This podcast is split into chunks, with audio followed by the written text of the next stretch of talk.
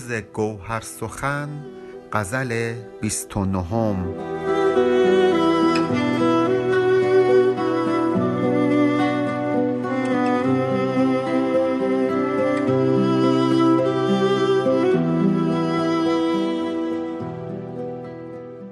به جان خواجه و حق قدیم و عهد درست که مونس دم صبحم دعای دولت توست.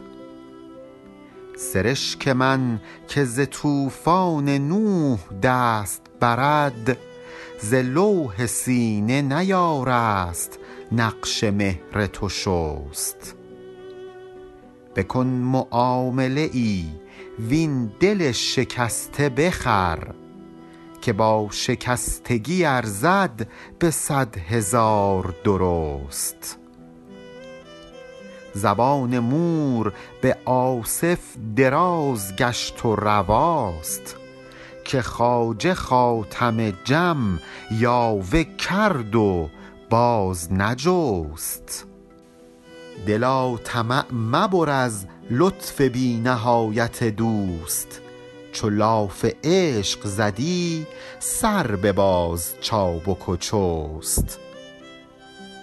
به صدق کوش که خورشید زاید از نفست که از دروغ سیه روی گشت صبح نخست. شدم ز دست تو شیدای کوه و دشت و هنوز نمی کنی به ترحم نطاق سلسله سست. مرنج حافظ و از دلبران حفاظ مجوی. گناه باغ چه باشد چو این گیاه نرست.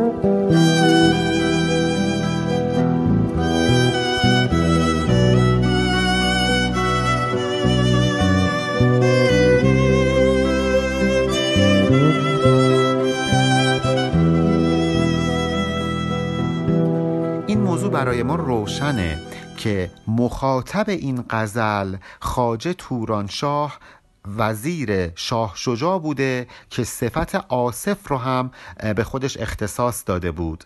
و البته این رو هم می‌دونیم که این خواجه تورانشاه نقش مهمی ایفا کرد در تغییر رویه شاه شجاع و دور کردن افرادی مثل حافظ و به درگبار راه دادن افرادی مثل شیخ علی کلاه که زاهد ظاهر پرست بودند. حافظ در این غزل خواجه تورانشاه رو مورد خطاب قرار داده و ازش گلایه کرده بابت این کارهایی که کرده. چون این خواجه تورانشاه وزیر شاه شجاع بود که باعث شد شاه شجاع حافظ رو به یزد تبعید بکنه و اون رو آواره کوه و بیابون بکنه. و در واقع این غزل گلایه است از طرف حافظ خطاب به خواجه تورانشاه به جان خواجه و حق قدیم و عهد درست که مونس دم صبح هم دعای دولت توست. حافظ خواجه تورانشاه رو مورد خطاب قرار میده. میگه قسم می‌خورم به جون خودت به جون تو خاجه به جون تو خاجه تورانشاه.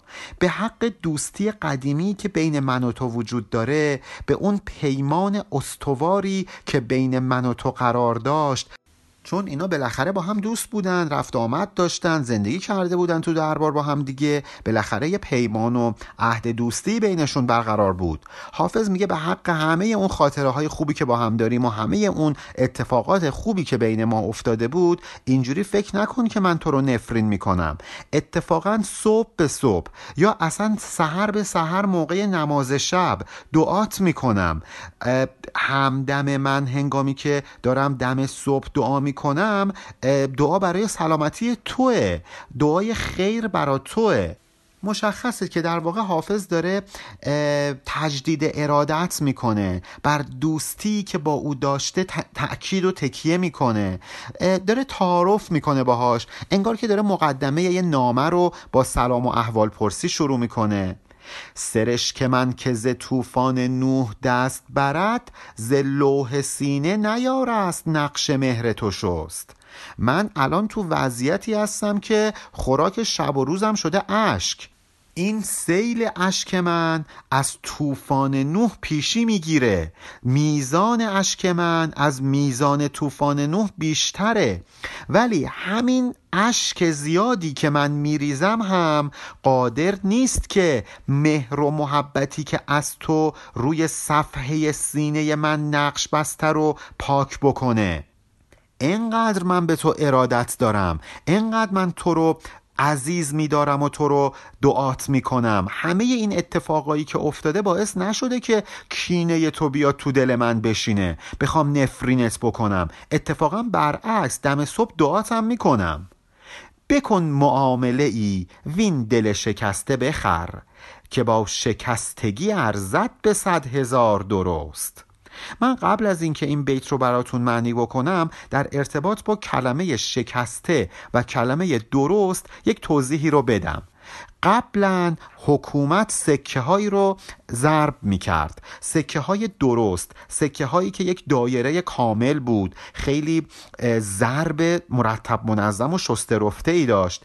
ولی میزان این سکه ها به اندازه ای نبود که در اقصا نقاط کشور بشه بهش دسترسی پیدا کرد. به خاطر همین توی هر شهر می اومدن یه سری سکه جدید برای خودشون ضرب می کردن دستی هم این کار رو انجام می‌دادن. مثلا می‌گفتن که باید چهار گرم نقره برای سکه مثلا یک دیناری باشه هشت گرم نقره برای سکه دو دیناری. به عنوان مثال میگم.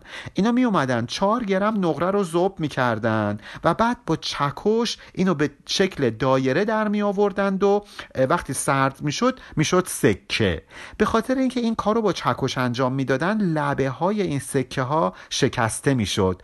به همین خاطر به این سکه ها می‌گفتن سکه های شکسته.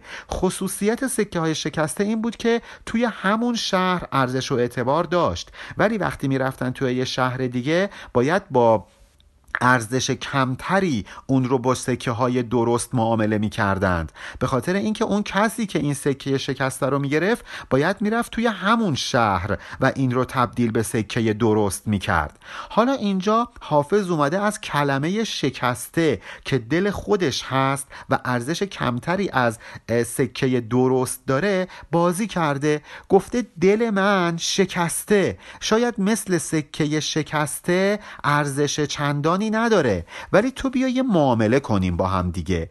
دل شکسته منو بیا بخر.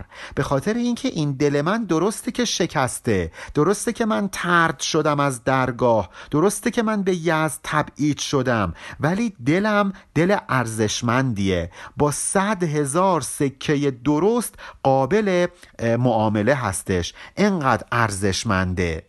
در واقع حافظ داره به خاج تورانشاه میگه تو با من بد کردی. بیا از دلم درار بیا جبران کن. کاری کن من دوباره برگردم به شیراز.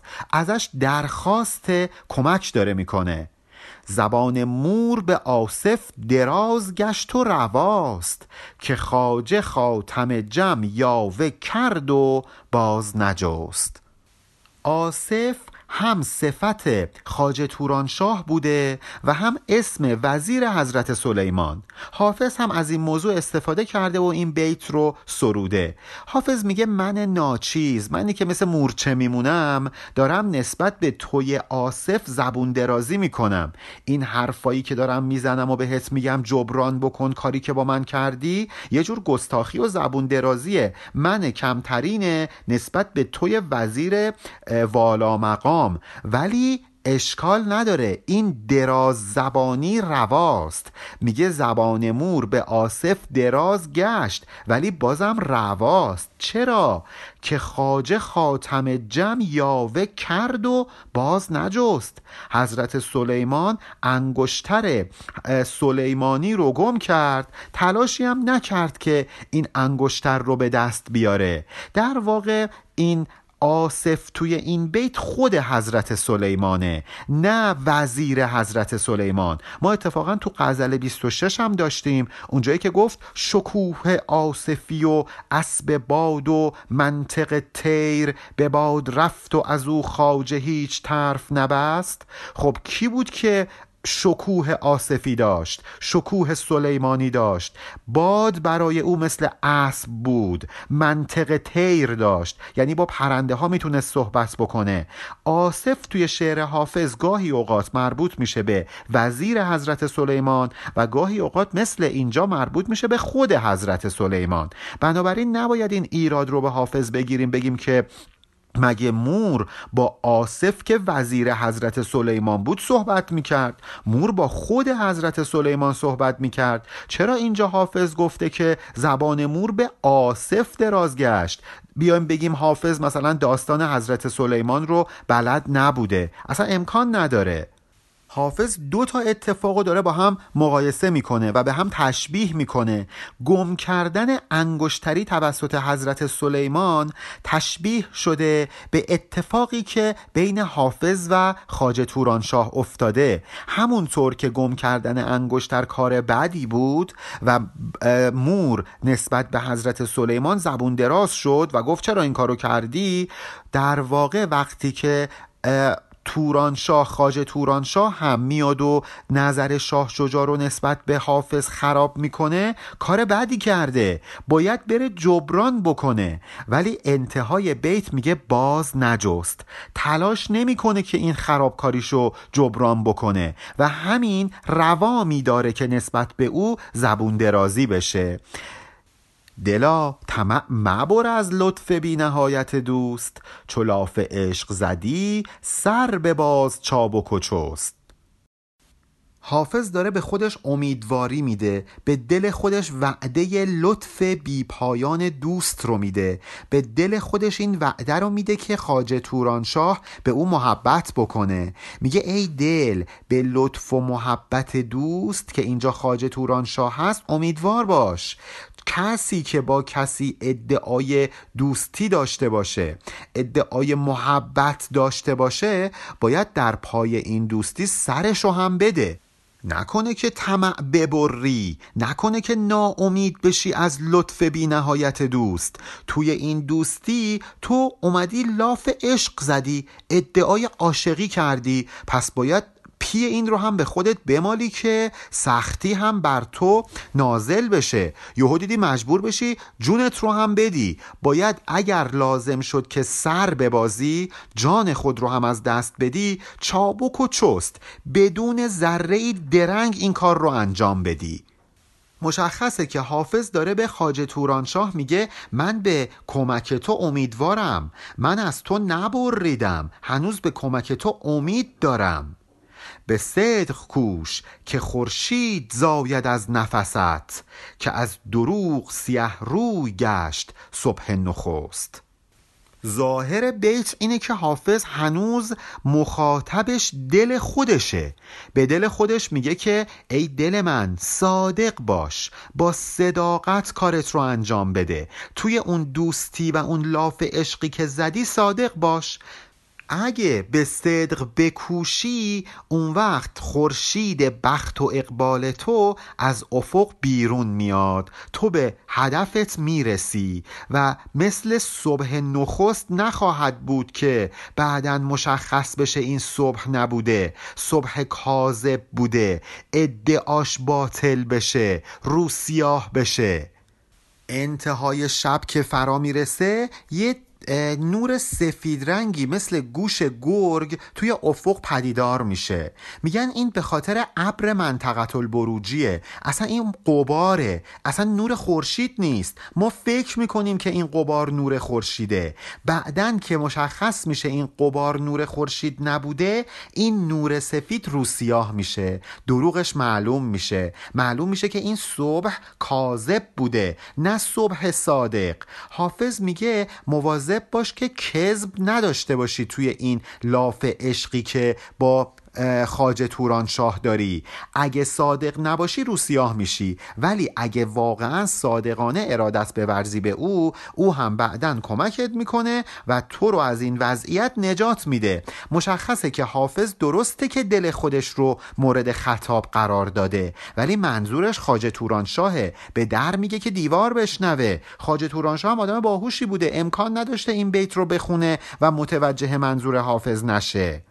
شدم ز دست تو شیدای کوه و دشت و هنوز نمی کنی به ترحم. نتاق سلسله سست. نتاق یعنی کمربند. نتاق سلسله شما اینجوری در نظر بگیرید که قفل زنجیر. آقای خاج تورانشاه اصلا یه ذره این زنجیر رو از زبونش باز نمی کرده که کوچکترین پادرمیونی بکنه و از شاه شجاع بخواد که حافظ رو از این آوارگی کوه و در و دشت و در واقع منظور تبعیدش به یزد نجات بده. حافظ بهش میگه تو این کارو کردی با من. تو باعث شدی من تبعید بشم. تو باعث شدی که من شیدای کوه و دشت بشم. اون وقت یه ذره تلاش نمی کنی تا اینکه یه ترحمی نسبت به من صورت بگیره از جانب شاه شجاع. میگه چرا سلسله؟ چرا این زنجیر رو از زبانت باز نمی کنی چرا این قفل رو باز نمی کنی من از دست تو آواره کوه و دشت شدم تبعید شدم. اون وقت تو بند از پای زبانت باز نمی کنی تا اینکه یه وساطت بکنی. از راه ترحم به نفع من با شاه شجاع سخنی بگی. داره گلایه می‌کنه از خاج توران شاه ولی بلا فاصله یه غروری هم از خودش نشون میده. مرنج حافظ و از دلبران حفاظ مجوی. گناه باغ چه باشد چون این گیاه نرست؟ ما داریم توی یه باقی زندگی می‌کنیم که گیاه وفاداری و جوانمردی توی این باغ رشد نمی‌کنه. این گناه باغ نیست. این گناه دور و زمانه نیست. گیاه جوانمردیه که توی این سرزمین خشک شده و در واقع دیگه رشد نمی‌کنه. حرجی به باغ نیست. بنابراین ای حافظ از زیبا رویان توقع نداشته باش که محافظتی از تو بکنن. توقع مستوری نداشته باش. توقع نداشته باش که افرادی مثل خاج توران شاه بیان و به تو کمکی بکنن و حفاظی برای تو به شمار بیان. بنابراین حافظ یه ابراز بینیازی هم بلا فاصله می‌کنه. میگه حالا فکر نکن تو خیلی هم آدم بزرگی هستی. من می‌دونم تو اصلا این کاره نیستی. تو اصلا به نفع من وساطت نخواهی کرد. خودش رو یه جورایی داره بینیاز و مغرور جلوه میده. میگه از دوستا و آشنایات کمک نخواه که از تو حفاظت بکنن. این گیاه جوانمردی خیلی وقته که از خاک این بوستان ما رخت بربسته و توی این بوستان نرویده و این گناهی رو متوجه باغ نمی‌کنه. وزن این غزل زیبا هم هست مفاعل فعلاتون مفاعل فعلات. علی ارفانیان